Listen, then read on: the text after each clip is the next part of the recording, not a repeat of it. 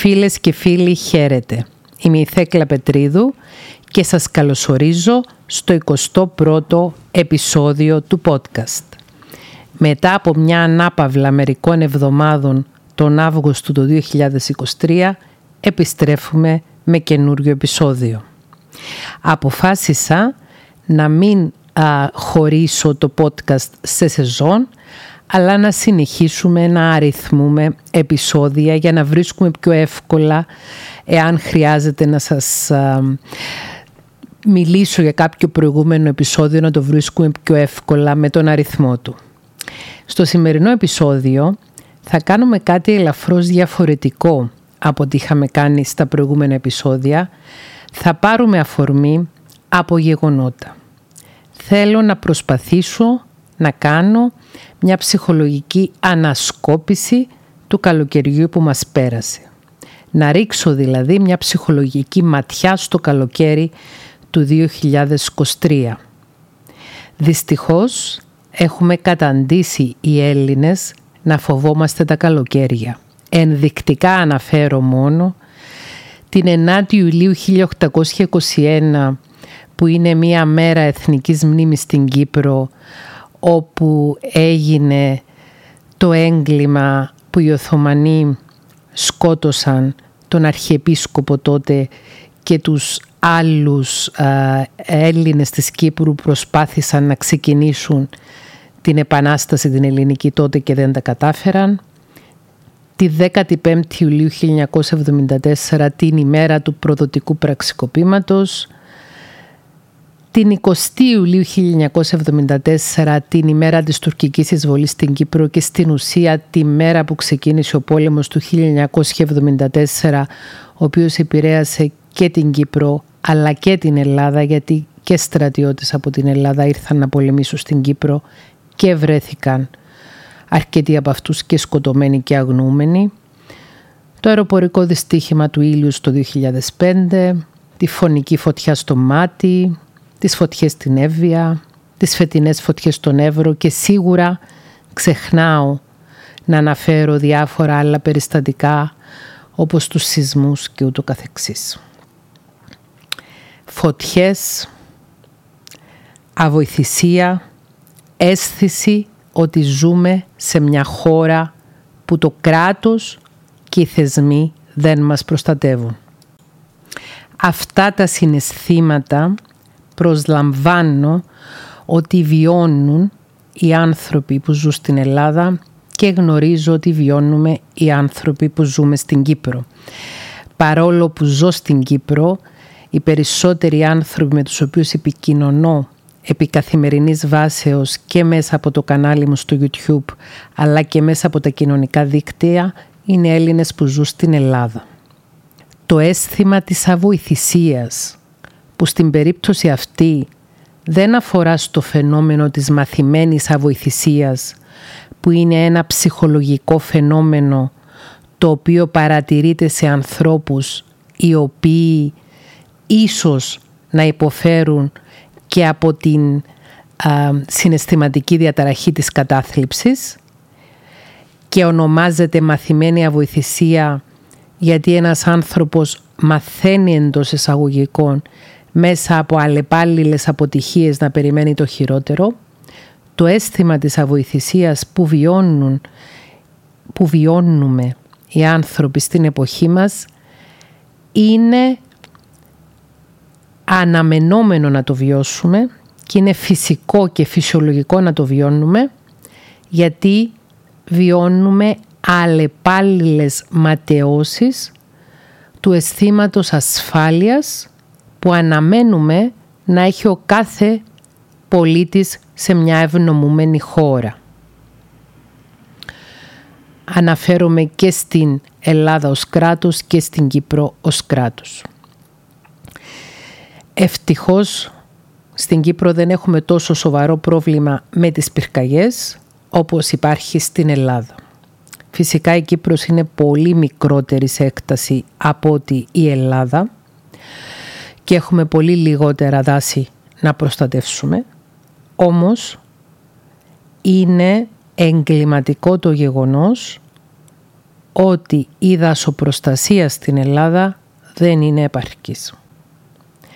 Είναι εγκληματικό το γεγονός ότι για τόσες μέρες τώρα καίγονται δασόδεις εκτάσεις στην περιοχή του Εύρου και σε άλλα σημεία στην Ελλάδα.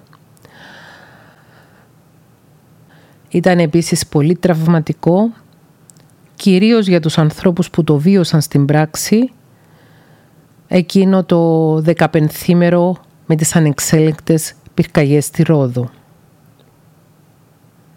Είναι τραγικά όλα αυτά.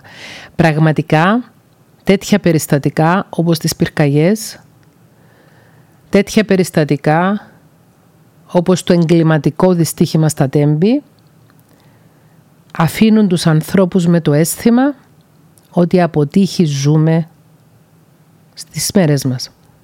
Φυσικά, η αλήθεια είναι ότι σε παλαιότερες εποχές υπήρχε ακόμη περισσότερη ανασφάλεια όσον αφορά στην επιβίωση των κατοίκων και της Κύπρου και της Ελλάδος. Είναι ελληνόφωνο αυτό το podcast, οπότε αναφέρομαι στους Έλληνες και σε όσους μιλάνε ελληνικά. Υπήρχε μεγαλύτερη επισφάλεια, αλλά τότε δεν είχαμε την ψευδέστηση ότι ζούμε σε μια ευνομούμενη χώρα, σε μια δημοκρατία, σε ευνομούμενα κράτη. Δυστυχώς δεν δουλεύουν οι μηχανισμοί όπως αναμένουμε με φυσιολογικό τρόπο ότι θα έπρεπε να δουλεύουν. Δεν μπορώ να γνωρίζω ως ψυχολόγος ποιος έβαλε τις φωτιές, ποιος έβαλε την κάθε συγκεκριμένη φωτιά, αν κάποιες φωτιές ήταν αποτέλεσμα εμπρισμού, αν κάποιες φωτιές ήταν αποτέλεσμα καιρικών συνθήκων, ήταν αποτέλεσμα αμελών πράξεων, δεν μπορώ να γνωρίζω. Αλλά αυτό που γνωρίζουμε όλοι είναι ότι δεν είναι αποτελεσματικοί οι μηχανισμοί δασοπροστασίας και κατάσβεσης των πυρκαγιών. Και είναι εξαιρετικά τραγικό ότι κάηκαν άνθρωποι ζωντανοί, ότι κάηκαν πλάσματα μέσα στο οικοσύστημα ζωντανά, ότι καταστρέφεται τεράστιος εθνικός πλούτος από τα δάση μας και ότι οι αλυσιδωτές συνέπειες αυτής της αποψήλωσης των δασών από τις καταστροφικές πυρκαγιές θα σημαίνουν και πλημμύρες στη συνέχεια και πάρα πολλές άλλες αρνητικές επιπτώσεις και στην ασφάλεια της ζωής των ανθρώπων αλλά και στην οικονομία. Σάμπος και δεν ήταν αρκετά όσα βιώσαμε από το 2009 και μετά με την απαρχή της κρίσης. Υπάρχει μια μεγάλη συζήτηση σε σχέση με τους ανθρώπους οι οποίοι είναι υπεύθυνοι για κάποιες από τις πυρκαγιές. Κάποιες πυρκαγιές ξεκινούν από εμπρισμούς.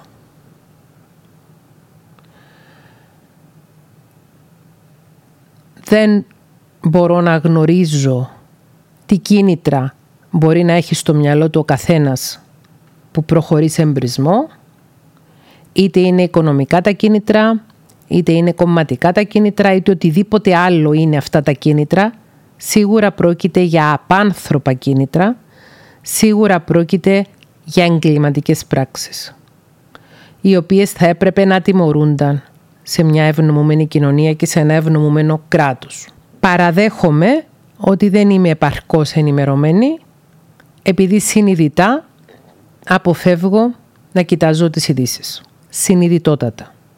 Αποφεύγω να ενημερώνομαι από δελτία ειδήσεων γιατί θεωρώ ότι οι πληροφορίες που δίνονται μέσα από τα γεγονότα των ειδήσεων είναι κατά κόρον αρνητικές πληροφορίες, τοξικές πληροφορίες και θεωρώ ότι η έκθεσή μας σε τόσα αρνητικά γεγονότα μέσα σε τόσο σύντομο διάστημα που μπορεί να διαρκεί ένα δελτίο ειδήσεων μέσα σε μία ώρα το να ακούσεις τόσα πολλά αρνητικά γεγονότα είναι κάτι το οποίο σε ταλαιπωρεί ψυχικά. Δεν είμαστε φτιαγμένοι άνθρωποι για να καταιγιζόμαστε από τόσο μεγάλο όγκο πληροφοριών και δι αρνητικών πληροφοριών, τοξικών πληροφοριών, τραυματικών πληροφοριών. Σε αυτό το σημείο θέλω να σας συστήσω, εάν συμφωνείτε φυσικά, να προστατεύσετε και τον εαυτό σας και τα παιδιά σας εάν έχετε από την υπερέκθεση σε αρνητικές ειδήσεις. Ίσως ένας τρόπος να το επιτύχουμε αυτό είναι να κοιτάμε τους τίτλους των ειδήσεων στο διαδίκτυο, να βρει ο καθένας τις πηγές εκείνες τις οποίες θεωρεί αντικειμενικές και αξιόπιστες για τον καθένα είναι άλλες. Δεν θα πω εγώ ποιες είναι οι αντικειμενικές και αξιόπιστες πηγές, δεν έχω τέτοια αρμοδιότητα να τις ορίσω. Ο καθένας από εμάς να επιλέξει από τους τίτλους ειδήσεων για, ποιους, α, για ποιες ειδήσεις θα ενημερωθεί και μέσα από ποια, από ποια πηγή. Και σίγουρα είναι λιγότερο τραυματικό ψυχικά το να διαβάσεις μια αρνητική είδηση παρά να παρακολουθήσεις βίντεο από αυτή την είδηση, να παρακολουθήσεις ανθρώπους να κλαίνε, ανθρώπους να βιώνουν όλα τα αρνητικά συναισθήματα την ώρα που καίγεται το βιός τους, την ώρα που καίγονται οι άνθρωποι που αγαπάνε, την ώρα που βιώνουν κάτι εξαιρετικά τραυματικό. Επαναλαμβάνω, η υπερέκθεση σε αρνητικά γεγονότα κάνει κακό στη ψυχική και στη σωματική μας υγεία και επιπλέον λειτουργεί και ως ένας αδρανοποιητικός παράγοντας της ενσυναίσθησης μας. Εάν καθημερινά ακούμε για τραγωδίες, εάν καθημερινά βλέπουμε εικόνες τραγωδίας, εάν καθημερινά παρακολουθούμε βίντεο τραγωδίας, κανονικοποιείται η όποια τραγωδία στο μυαλό μας και θεωρούμε ότι είναι άλλη μια μέρα που κάηκαν άνθρωποι στο δάσος, άλλη μια μέρα που σκοτώθηκαν άνθρωποι αδίκως σε εγκληματικά δυστυχήματα από εγκληματικές αμέλειες, άλλη μια μέρα που η ανθρώπινη φύση μένει εννέη μπροστά στην ανθρώπινη κακία. Όσο πιο πολύ ερχόμαστε σε επαφή με την κακία, τόσο πιο πολύ τη θεωρούμε κανονική, κανονικότητα. Η κανονικοποίηση της ανθρώπινης κακίας είναι κάτι το οποίο με προβληματίζει ως μικροκοινωνικό επιστήμονα. Η ψυχολογία είναι μικροκοινωνική επιστήμη.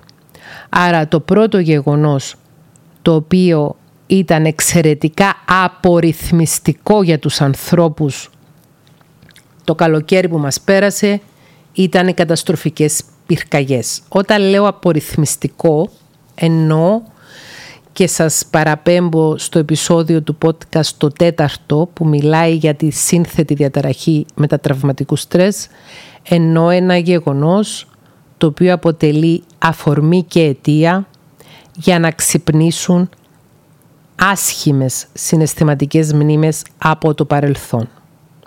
Οι περισσότεροι άνθρωποι ταλαιπωρούμαστε από συναισθηματική απορρίθμιση γιατί οι περισσότεροι άνθρωποι χωρίς να το αντιλαμβανόμαστε υποφέρουμε από τη σύνθετη διαταραχή μετατραυματικού στρες. Έχουμε στο υποσυνείδητο μας μία συλλογή τραυμάτων ανοιχτών, τραυμάτων που δεν έχουμε διαχειριστεί επαρκώς, τραυμάτων που δεν έχουμε κάνει επαρκώς ψυχοθεραπεία για αυτά, τραυμάτων που δεν έχουμε ξεπεράσει και ένα ερέθισμα στο παρόν, ένα τραυματικό γεγονός στο παρόν ή η είδηση ενός τραυματικού γεγονότος στο παρόν λειτουργεί ως εκκλητικό ερέθισμα για να έχουμε συναισθηματική αναδρομή, όχι μνημονική αναδρομή. Να θυμηθούμε το συνέστημα που νιώθαμε όταν πρώτο τραυματιζόμασταν. Και όσα περισσότερα τραύματα έχει αδιαχείριστα ένας άνθρωπος, τόσο πιο πολύ απορριθμίζεται συναισθηματικά με την ακρόαση, την είδηση, τη θέαση τραυματικών γεγονότων που μπορεί να χρησιμεύσουν ως triggers, ως εκκλητικοί παράγοντες.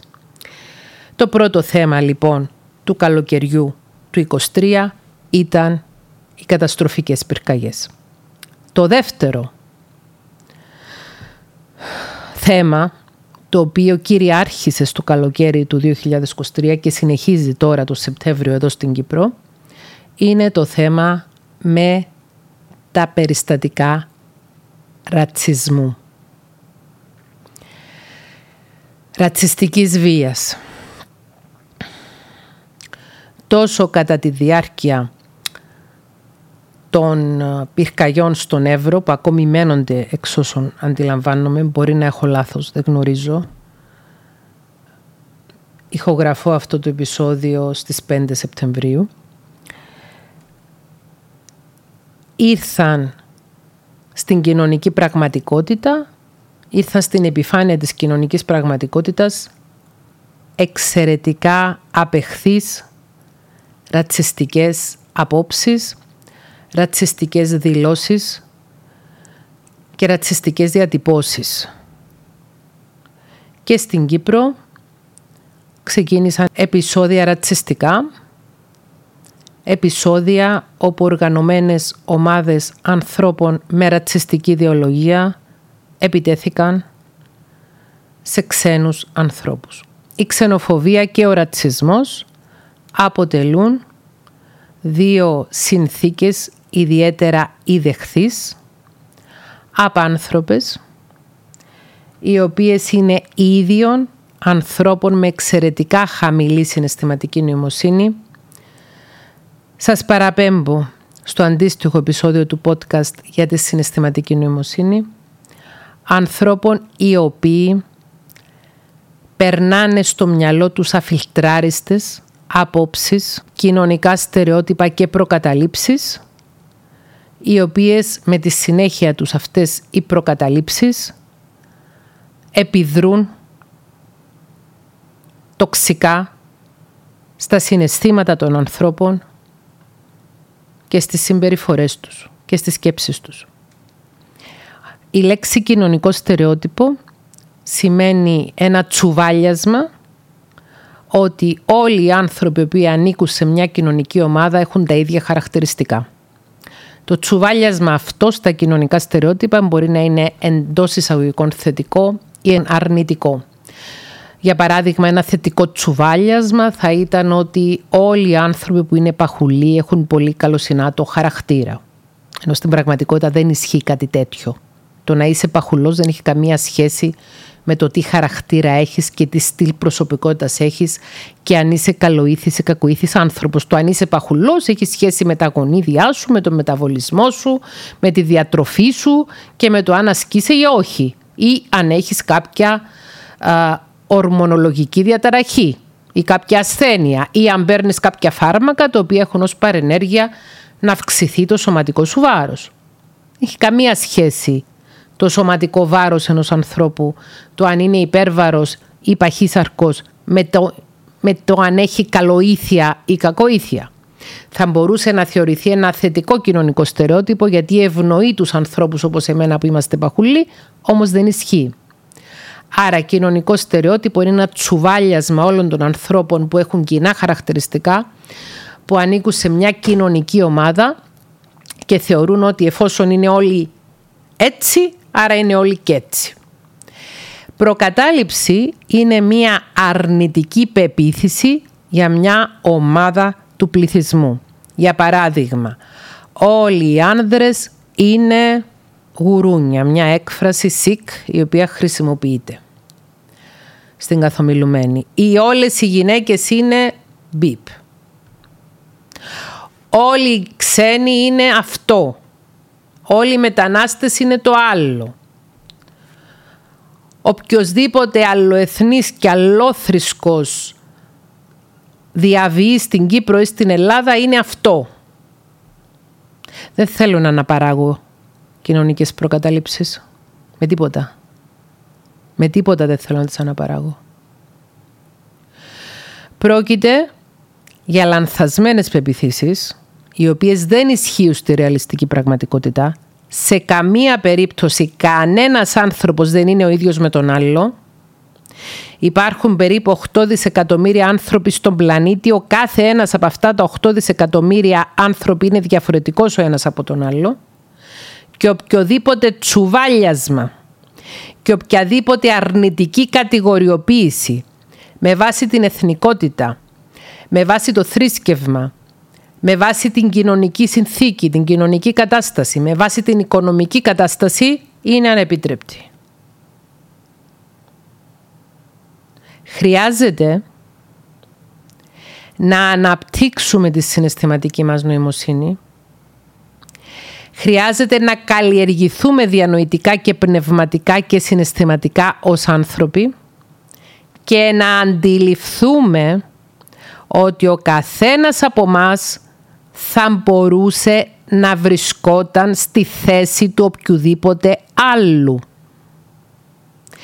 Δεν έχεις επιλέξει εσύ, ούτε εγώ, σε ποια οικογένεια θα γεννηθείς, ποιοι θα είναι οι γονείς σου, τι εθνικότητα θα έχουν οι γονείς σου, άρα και εσύ, τι οικονομική κατάσταση θα έχουν οι γονείς σου, άρα και εσύ μεγαλώνοντας, τι μορφωτικό επίπεδο θα έχουν οι γονείς σου, σε ποια συνθήκη θα είναι η χώρα στην οποία ζεις και είσαι πολίτης; Δεν το επιλέγει κανείς να γεννηθεί σε μια χώρα η οποία έχει πόλεμο, έχει υπερβολική φτώχεια και άνθρωποι δεν μπορούν να επιβιώσουν, ούτε σε μια χώρα στην οποία τα πράγματα ίσως είναι καλύτερα.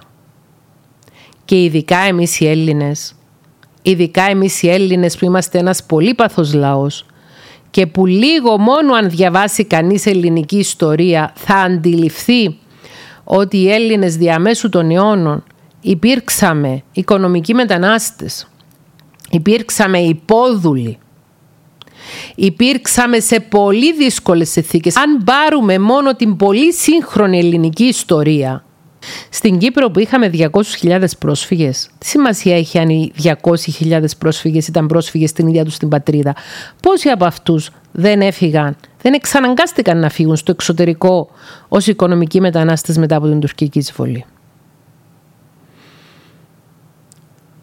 Πόσοι Έλληνες πέθαναν κατά τη διάρκεια της γερμανικής κατοχής; Πόσοι σκοτώθηκαν; Πόσοι λιμοκτόνησαν είναι ένας πολύπαθος λαός ο ελληνικός λαός. Θεωρώ ότι σε καμία περίπτωση δεν πρέπει να είμαστε εθνικιστές, ούτε εμείς, ούτε οποιαδήποτε άλλη εθνικότητα πρέπει να είναι εθνικιστές.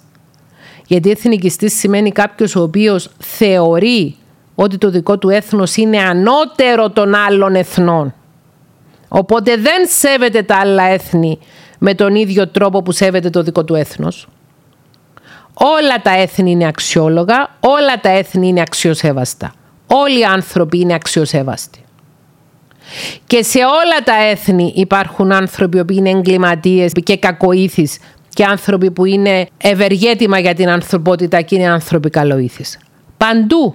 Οι άνθρωποι είναι το ίδιο παντού. Και υπάρχουν άνθρωποι καλοήθεις παντού και άνθρωποι κακοήθεις παντού. Μπορούμε μπορούμε να αγαπήσουμε τον άνθρωπο. Μπορούμε να έχουμε ανθρωπιστικές αξίες. Μπορούμε εφόσον κάποιος μπορεί να πει δεν μ' αρέσει ρε παιδί μου ο παλιός τρόπος σκέψης. Δεν μ' αρέσει, ξέρω εγώ, το να ακολουθώ τη θρησκεία. Δεν ακολουθώ κάποια θρησκεία. Κανένα πρόβλημα να μην ακολουθείς. Δεν ακολουθώ κάποιο πολιτικό κόμμα. Καλά κάνεις να μην ακολουθείς. Δεν ακολουθώ κάποια πολιτική ιδεολογία. Καλά κάνεις να μην ακολουθείς. Ή καλά κάνεις και ακολουθείς. Μπορούμε όμως όλοι οι άνθρωποι, όλοι ανεξαιρέτως, να επιλέξουμε συνειδητά να έχουμε κάποιες βασικές ανθρωπιστικές αξίες οι οποίες να είναι η πηξίδα μας. Σεβασμό στον άνθρωπο. Σεβασμό στη διαφορετικότητα του κάθε ανθρώπου. Δίνουμε σε όλους τους ανθρώπους την ευκαιρία να τους γνωρίσουμε προτού τους καταδικάσουμε ή προτού τους ανεβάσουμε στα ουράνια. Τα τσουβαλιάσματα τα στερεότυπα και οι κοινωνικές προκαταλήψεις είναι πρωτόγονοι τρόποι σκέψης. Είναι βασισμένοι πάνω σε μηχανισμούς του εγκεφάλου μας που είναι ένας πρωτόγονος εγκέφαλος, ο ανθρώπινος εγκέφαλος, ο οποίος προσπαθεί να βρει μια άκρη μέσα στο χάος της ζωής. Δεν είμαστε όμως πρωτόγονοι στο 2023. Ζούμε σε μια εποχή όπου έχουμε ελεύθερη πρόσβαση και στην ιστορία και στην τεχνολογία και στην επιστήμη. Οποιοςδήποτε ο οποίος έχει ένα κινητό τηλέφωνο μπορεί να μάθει πράγματα. Μπορεί να πληκτρολογήσει σε οποιαδήποτε μηχανή αναζήτησης και να μάθει περιστατικά από την ιστορία ή να μάθει έννοιες που έχουν να κάνουν με τη λειτουργία της ανθρώπινης φύσης. Να μορφωθεί, να αποκτήσει μόρφωση, να αποκτήσει παιδεία. Ζούμε σε μια εποχή όπου αν πραγματικά θέλει ένας άνθρωπος να μορφωθεί, θέλει ουσιαστικά να αναπτυχθεί, μπορεί να το πράξει έστω και αν δεν έχει πρόσβαση, οικονομική πρόσβαση σε ανώτερη εκπαίδευση. Θέλω να κρούσω τον κόδωνα του κινδύνου. Ας σταματήσουμε επιτέλους να εμπιστευόμαστε το μυαλό μας σε οποιοδήποτε δημαγωγό. Σε οποιονδήποτε έχει οποιοδήποτε μικροκομματικό, μικροπολιτικό, οικονομικό συμφέρον ώστε να ενσπείρει ρητορική μίσους και βίας απέναντι σε οποιαδήποτε κοινωνική ομάδα.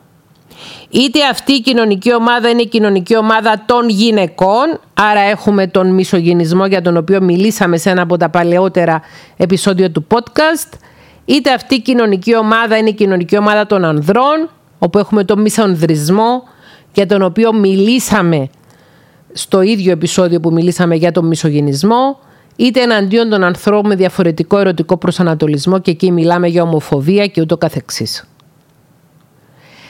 Όλοι οι άνθρωποι, ξαναλέω, ανεξαρτήτως φύλου, ανεξαρτήτως ηλικίας, ανεξαρτήτως εθνοτικής προέλευσης, ανεξαρτήτως ερωτικού προσανατολισμού, ανεξαρτήτως θρησκεύματος, ανεξαρτήτως οικονομικής κατάστασης, ανεξαρτήτως κοινωνικής συνθήκης, δικαιούνται να έχουν το χώρο τους στον κόσμο.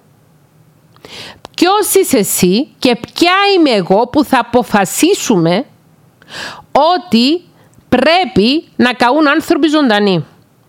Ή ποια είσαι εσύ και ποιος είμαι εγώ που θα αποφασίσουμε ότι θα πάμε να χτυπήσουμε ανθρώπους επειδή έχουν, έχει άλλο χρώμα το δέρμα τους ή επειδή προέρχονται από μια άλλη χώρα από αυτή στην οποία γεννηθήκαμε εμείς, είτε γιατί διαφωνούμε με τη μεταναστευτική πολιτική του κράτους.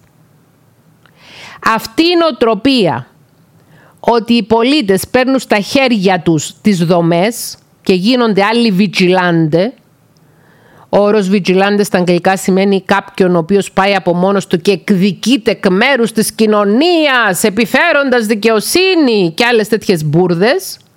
Όλα αυτά είναι στροφή, επαναστροφή σε παλαιότερες σκοτεινές εποχές. Σύμφωνο ότι το κομματικό σύστημα, το πολιτικό σύστημα νοσεί. Συμφωνώ ότι χρειάζονται ριζικές αλλαγές. Στην οτροπία τόσο των κυβερνώντων όσο και των πολιτών που ανέχονται την αυθαιρεσία των κυβερνώντων. Η επίλυση όμως του προβλήματος της αυθαιρεσίας των κυβερνώντων δεν είναι με το να περάσουμε στην αυθαιρεσία του όχλου και ενός όχλου ο οποίος να είναι κινητοποιημένος από ρατσισμό, ξενοφοβία, φιλετικό μίσος και κάθε άλλου είδους μίσος. Είμαστε πάνω απ' όλα άνθρωποι. Και πραγματικά επιθυμώ και για σας και για εμένα να είμαστε καλοί άνθρωποι. Αυτός ο κόσμος θα γίνει καλύτερος όταν ο καθένας από εμάς ξεχωριστά θα εστιάσει στο να καλυτερεύσει τον εαυτό του. Και οπωσδήποτε η καλυτέρευση του εαυτού μας δεν έρχεται ούτε μέσα από το μίσος προς άλλους ανθρώπους, ούτε μέσα από το ρατσισμό, ούτε μέσα από τη ξενοφοβία, ούτε μέσα από οποιαδήποτε εγκληματική και κακοποιητική συμπεριφορά και κακοποιητικό λόγο. Τα λόγια μας έχουν αντίχτυπο. Τα λόγια μας βλάπτουν ή ωφελούν. Ο καθένας από μας είναι καλή ιδέα να κάνει τον απολογισμό του και να σκεφτεί πόσες φορές άκρητα και χωρίς να παρεύουν οι πρόστιμοι με το PA του λοβί, όπου εκεί εδράζεται ο μηχανισμός αυτοκριτικής, επανέλαβε κοινωνικά στερεότυπα και κοινωνικές προκαταλήψεις. Πόσοι από εμάς, πόσες φορές γίναμε συνένοχοι στη συκοφαντία ανθρώπων, στη σπήλωση ονομάτων. Πόσοι από εμάς άθελα μας και με την πνευματική μας τεμπελιά γίναμε συνένοχοι στο να εξαπλωθούν ακόμη περισσότερο επικίνδυνες ιδέες και επικίνδυνες απόψεις. Τα κοινωνικά στερεότυπα είναι επικίνδυνες ιδέες και επικίνδυνες απόψεις. Οι κοινωνικές προκαταλήψεις, οι οποίες προέρχονται από τα κοινωνικά στερεότυπα, είναι εγκληματικοί τρόποι σκέψης, εγκληματικοί τρόποι δράσης και επικίνδυνοι και σε μικροκοινωνικό και σε μακροκοινωνικό επίπεδο. Επίσης το να ανεχόμαστε οποιασδήποτε κακοποιητικές συμπεριφορές και οποιαδήποτε ρητορική μίσους μας καθιστά συνένοχους στο έγκλημα που επιτελείται εναντίον των οποιονδήποτε ομάδων στοχοποιούνται με βάση τις κοινωνικές προκαταλήψεις. Με συγχωρείτε για την ένταση μου. Θυμώνω. Έχω το ανθρώπινο συνέστημα του θυμού και της ματέωσης όταν διαπιστώνω ότι αρκετοί συνάνθρωποι μας λειτουργούν με τέτοιους απαράδεκτους απολύτιστους τρόπους. Απολύτιστους τρόπους. Βασικό στοιχείο του ανθρώπινου πολιτισμού είναι ο σεβασμός των άλλων ανθρώπων. Και η φιλοξενία ήταν βασική αρετή των αρχαίων Ελλήνων. Δεν είμαι κοινωνιολόγος. Οι απόψεις που έχω εκφράσει είναι δικές μου προσωπικές απόψεις με βάση τα γεγονότα που απασχόλησαν τους Έλληνες το καλοκαίρι που μας πέρασε και συνεχίζουν να απασχολούν, τις καταστροφικές πυρκαγιές και τις εκδηλώσεις ρατσιστικού μίσους και ρατσιστικής βίας. Και θέλω να κλείσω αυτό το επεισόδιο του podcast με κάτι πιο αισιόδοξο.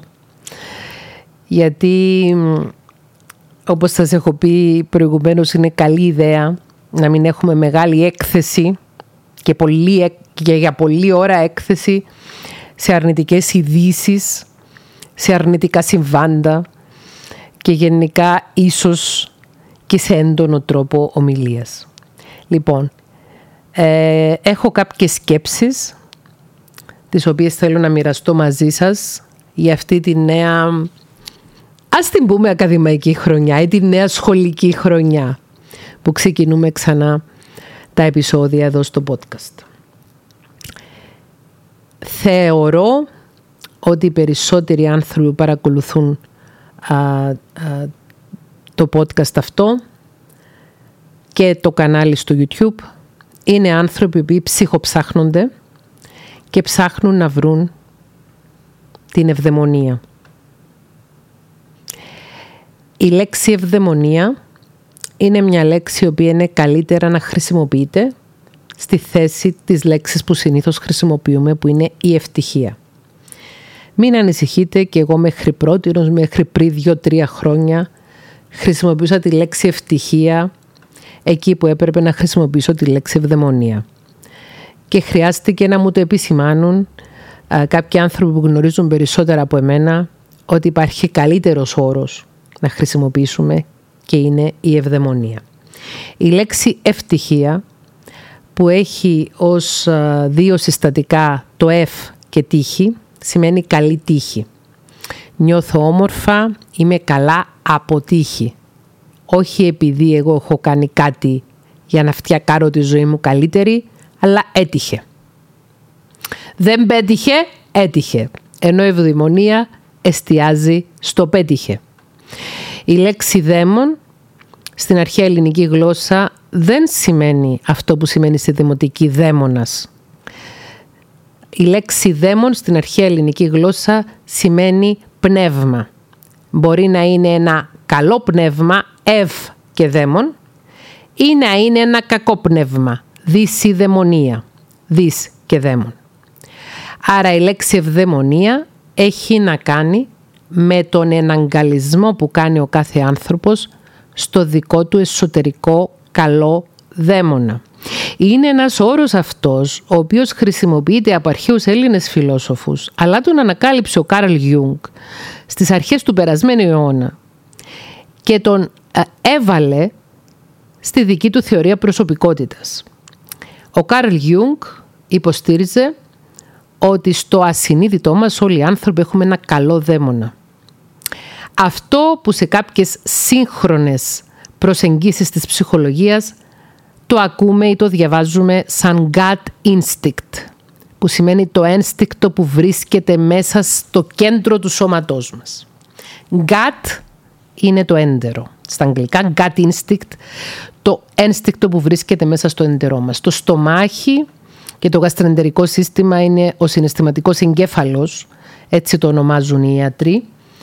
Ε, μιλάει για το ίδιο πράγμα ο Γιούγκ όταν μιλάει για τον καλό δαίμονα που έχουμε μέσα στο ασυνείδητό μας. Μιλάει για τον κατίνστη, για τη διαίσθηση, αυτή την εσωτερική φωνή του αυθεντικού μας εαυτού.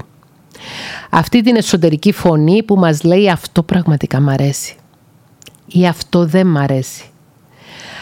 Αυτό το εσωτερικό ένστικτο το οποίο μας πληροφορεί άμεσα μέσα από το γαστρεντερικό σωλήνα μέσα από το ένστικτο αυτό μας πληροφορεί για το τι είναι καλό για μας και τι δεν είναι καλό για μας.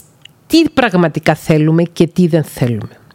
Οι περισσότεροι άνθρωποι έχουμε διδακτεί μέσα από την κοινωνικοποίησή μας να αγνοούμε τον gut instinct μας, να αγνοούμε τη διέστησή μας, να αγνοούμε την αυθεντικότητά μας και να προσαρμοζόμαστε στα θέλω των άλλων. Εάν ένας άνθρωπος θέλει πραγματικά να ευδαιμονήσει, δηλαδή να βρίσκεται σε ένα χώρο συναισθηματικά που να είναι ευχαριστημένος από τη ζωή του και να νιώθει ότι βρίσκεται εκεί που θα ήθελε να βρίσκεται, όχι ότι οι άνθρωποι που είναι ευδαίμονες δεν βιώνουν δύσκολα γεγονότα. Σίγουρα όλοι βιώνουμε δύσκολα γεγονότα. Όλοι βιώνουμε απώλειες. Όλοι βιώνουμε ματαιώσεις. Όλοι έχει στιγμές τις οποίες δυσκολευόμαστε να διαχειριστούμε τον εαυτό μας και τα συναισθήματά μας. Όμως, ένας άνθρωπος ο οποίος είναι ευδαίμον και ο οποίος ζει αυθεντικά τη ζωή του, κάνει πραγματικά αυτά που θέλει, είναι η καλύτερη εκδοχή του εαυτού του, είναι ο αυθεντικός του εαυτός, μπορεί να αντέξει πολύ καλύτερα τις δυσκολίες, έχει δηλαδή μεγαλύτερη ψυχική ανθεκτικότητα, resilience είναι η λέξη στα αγγλικά, από κάποιον ο οποίος δεν έχει επαφή με τον εσωτερικό του κόσμο, δεν ακούει το μικρό παιδί που κουβαλάει μέσα του, δεν ακούει τον κάτι του, δεν ακούει τον καλό του δαίμονα και απλώς προχωρεί στα τυφλά και στα χαμένα και λέει «Α, είμαι τυχερός και νιώθω ευτυχής». Αλλά αυτό το συνέστημα που νιώθω δεν εξαρτάται από εμένα, εξαρτάται από την τύχη μου, άρα να πάσα στιγμή μπορώ να το χάσω. Η μεγάλη πρόκληση για να καλυτερέψουμε τη ζωή μας και να μπορέσουμε να βιώσουμε την ευδαιμονία, που στα αγγλικά η ευδαιμονία μεταφράζεται με τη λέξη bliss, η οποία λέξη bliss B-L-I-S. Όταν πάμε να τη μεταφράσουμε πίσω στα ελληνικά, σημαίνει παραδεσένια κατάσταση. Δηλαδή να βρισκόμαστε σε μια συνθήκη στην οποία να μην έχουμε ιδιαίτερα άγχη, επειδή ακριβώς έχουμε λύσει τα επαρξιακά μας. Επειδή όταν ο άνθρωπος εναγκαλιστεί τον αυθεντικό του εαυτό και ακούσει ποιος πραγματικά είναι και βρει την κλίση του με ήττα, ποιο είναι το κάλεσμα του στη ζωή και δώσει υπαρξιακό νόημα στη ζωή του, τότε όταν συμβαίνει οποιαδήποτε δυσκολία ή αναποδιά, δεν θα του κοπούν τα πόδια. Θα ξέρει ότι βαδίζει στο δρόμο του, είναι εκεί που πρέπει να είναι και θα έχει τη ψυχραιμία για να αντιμετωπίσει οτιδήποτε συμβαίνει. Εάν όμως ένας άνθρωπος δεν έχει βρει τον πραγματικό του εαυτό και δεν ζει αυθεντικά τη ζωή του, αν του συμβεί οποιαδήποτε αναποδιά ή οποιαδήποτε ατυχία, τότε μπορεί να του κοπούν τα πόδια. Τότε μπορεί να περιέλθει σε πλήρη αβοηθησία. Τότε μπορεί να χάσει παντελώς οποιοδήποτε συνέστημα γαλήνης και εσωτερικής ισορροπίας. Εισηγούμε να εστιάσουμε όλοι στο να ψάξουμε και να βρούμε αυτό τον καλό δαίμονα μέσα μας, να βρούμε αυτό το μικρό παιδί μέσα μας, να ακούσουμε το gut instinct μας, να ακούσουμε την εσωτερική φωνή που μας μιλάει ο εαυτός μας, να ακούσουμε με προσοχή τον εαυτό, να ακούσουμε με προσοχή τον καλό δαίμονα που έχουμε μέσα μας, ξαναλέω με βάση τη θεωρία του Jung, ούτως ώστε να γνωρίσουμε καλύτερα ποιοι είμαστε, ο καθένας ποιος είναι, τι θέλουμε και ποιος είναι ο δικός μας υπαρξιακός σκοπός στη ζωή. Γιατί υπάρχουν επιστημονικά δεδομένα τα οποία στηρίζουν ότι είναι εξαιρετικά πιθανόν να υπάρχει ζωή μετά το θάνατο. Πρόσφατα έχω τελειώσει τη συγγραφή ενός βιβλίου το οποίο θα εκδοθεί τους επόμενους μήνες, θα σας ενημερώσω και εδώ στο podcast γι' αυτό. Και όταν έγραφα το κεφάλαιο για το πένθος, έκανα μια επίσκεψη ξανά σε έναν πολύ οικείο χώρο δικό μου, ένα χώρο που έχω αγαπήσει πάρα πολύ και έχω μελετήσει πολύ στο παρελθόν, που είναι ο χώρος των παραθανάτιων ή επιθανάτιων εμπειριών. Με πρώτη την Ελίζα Κιούμπλερ τη διάσημη Ελβετοαμερικανίδα ψυχίατρο, η οποία μελέτησε το φαινόμενο του θανάτου και μαζί με αυτό μελέτησε και το φαινόμενο των παραθανάτιων ή πιθανάτιων εμπειριών. Μετά από την Ελίζα Κιούμπλερός και διάφοροι άλλοι μελετητές, ερευνητές και επιστήμονες μελέτησαν αυτό το φαινόμενο. Η τελευταία φορά που είχα διαβάσει εντατικά για αυτό το ζήτημα ήταν πριν από 10 χρόνια, ίσως το 2008.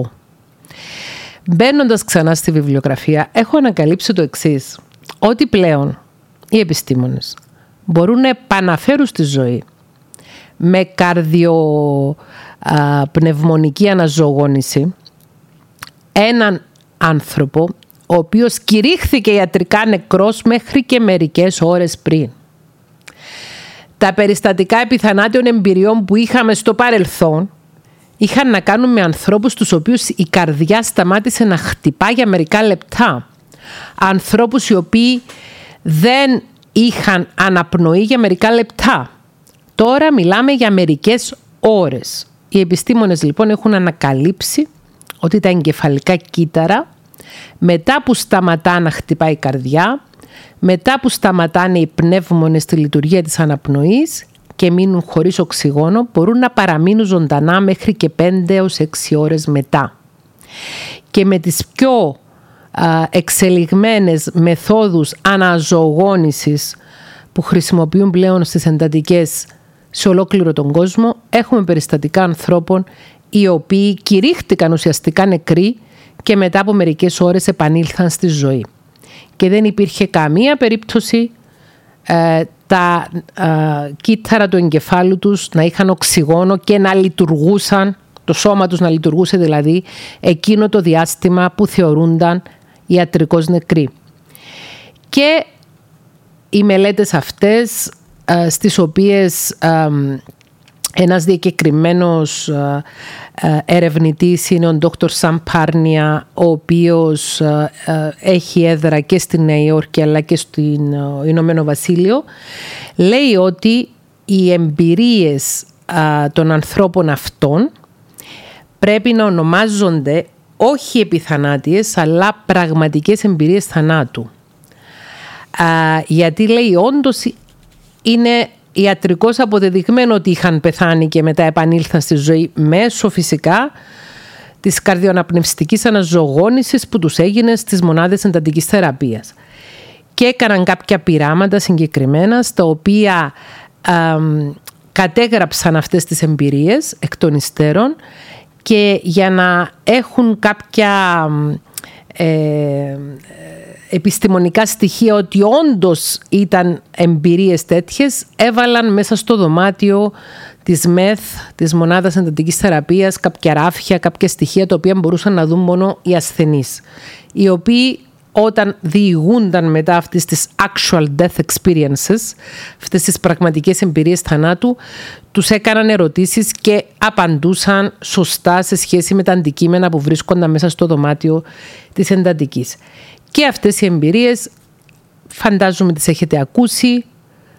Τώρα εισηγείται ο Dr. Sam Πάρη να τις λέμε actual death experiences, πραγματικές εμπειρίες θανάτου. Ο όρος στη βιβλιογραφία είναι επιθανάτης εμπειρίες ή near death experiences.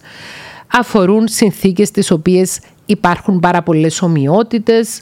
Οι ασθενείς που πεθαίνουν αναφέρουν ότι ακούν ένα βοητό, μετά αισθάνονται το θάνατο, τον οποίο θάνατο τον αισθάνονται σαν κάτι το ξαλαφρωτικό, δηλαδή νιώθουν ωραία, περιγράφουν να μετεωρίζονται πάνω από το σώμα τους και να βλέπουν τις προσπάθειες που κάνουν οι γιατροί για να τους επαναφέρουν στο χειρουργικό τραπέζι, στο κρεβάτι στη ΜΕΘ και μετά περιγράφουν το γνωστό σκηνικό όπου περνάνε μέσα από ένα στενό τούνελ ή ανεβαίνουν μια σκάλα μέσα σε αυτό το τούνελ.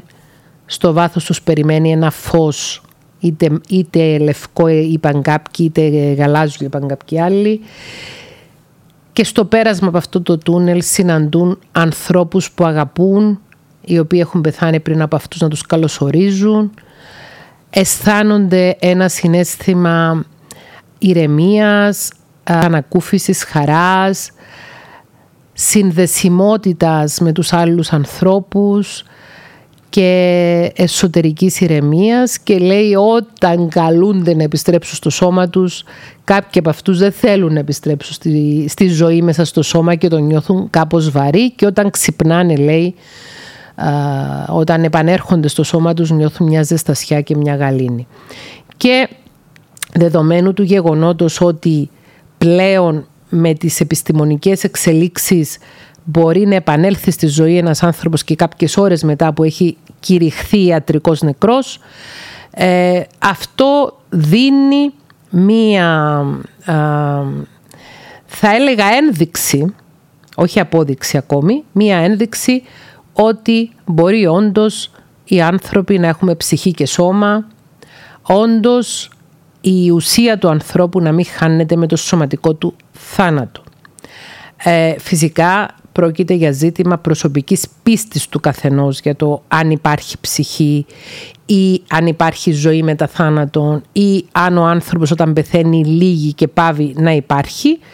Όμως ίσως στο εγγύς μέλλον να είναι και θέμα επιστημονικής γνώσης. Ένιωσα έτσι μια αισιοδοξία διαβάζοντας το αυτό, γιατί ένας από τους βασικότερους φόβους που έχουμε οι άνθρωποι είναι ο φόβος του θανάτου. Και επίσης, εάν όντως ισχύει αυτό το πράγμα, ότι είμαστε ε, δισυπόστατα όντα, έχουμε ψυχή, πνεύμα και σώμα, και όταν πεθάνει το σώμα εξακολουθεί να υπάρχει το πνεύμα. Άρα αυτό ταιριάζει με το Γιούγκ και τον καλό δαίμονα που λέει μέσα μας ότι έχουμε και μπορούμε να, να εναγκαλιστούμε. Μπορεί να είναι ουσιαστικά η αθάνατη ψυχή μας αυτή. Δεν ξέρω. Είμαι ψυχολόγος, δεν ξέρω τι είναι ψυχή γιατί η επιστήμη της ψυχολογίας δεν έχει ανακαλύψει τι είναι η ψυχή. ούτε η επιστήμη της ιατρικής, ούτε καμία επιστήμη ακόμη δεν έχει απαντήσει τα περισσότερα ερωτήματα που έχουμε οι άνθρωποι και τα περισσότερα επαρξιακά ερωτήματα. Όμως αυτή η καινούργια γνώση ε, που για μένα είναι καινούργια, κάποιοι από εσά ίσως να την έχετε διαβάσει πιο νωρίς ή να την έχετε πληροφορηθεί, με έκανε να νιώσω ότι αξίζει ακόμη περισσότερο να προσπαθούμε να γινόμαστε καλύτεροι άνθρωποι, αξίζει ακόμη περισσότερο να φροντίζουμε και τη ψυχή μας και να έχουμε ανθρωπιστικές αξίες και να ζούμε αυτή τη ζωή προσπαθώντας να γινόμαστε όσο το δυνατόν καλύτεροι άνθρωποι και προσπαθώντας να κάνουμε καλό στους γύρω μας και όχι κακό. Για να θυμηθούμε και το 20ο επεισόδιο του podcast να ζήσουμε τη ζωή αυτή με καλοήθεια. Μας το εύχομαι.